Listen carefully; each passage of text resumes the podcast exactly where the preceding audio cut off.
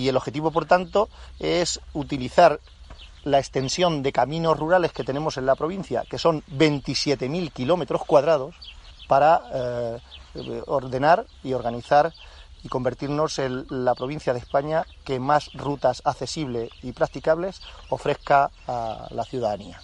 Bien es cierto que la alcaldesa nos había instado con la ruta del sexto centenario y, bien es cierto también que el alcalde de Poblete nos insistía en que buscáramos una fórmula para la ruta de Alarcos.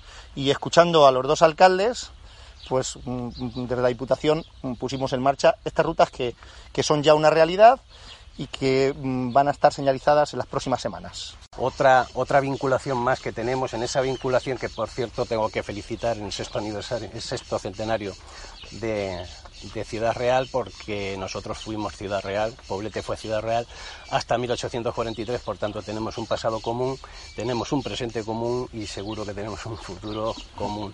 Nosotros estamos muy orgullosos desde Ciudad Real de que se muestre toda esta riqueza que tenemos.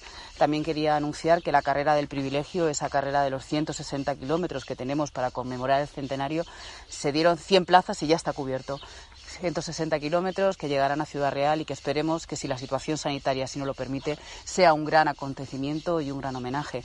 Es muy importante potenciar nuestra naturaleza y nuestro patrimonio. Hace unos días pude estar con la consejera y con el alcalde de Poblete en el yacimiento de Alarcos, que es una de las joyas que tenemos. Pero la naturaleza que rodea esta ciudad, Ciudad Real en este caso concreto, queremos potenciar este turismo. El Ayuntamiento de Ciudad Real está apostando por esto. Sabéis que vamos a balizar todo el paraje también de la Atalaya, esas 500 hectáreas que se han adquirido para hacerlo zona de deporte, zona de orientación y para que las familias puedan pasear.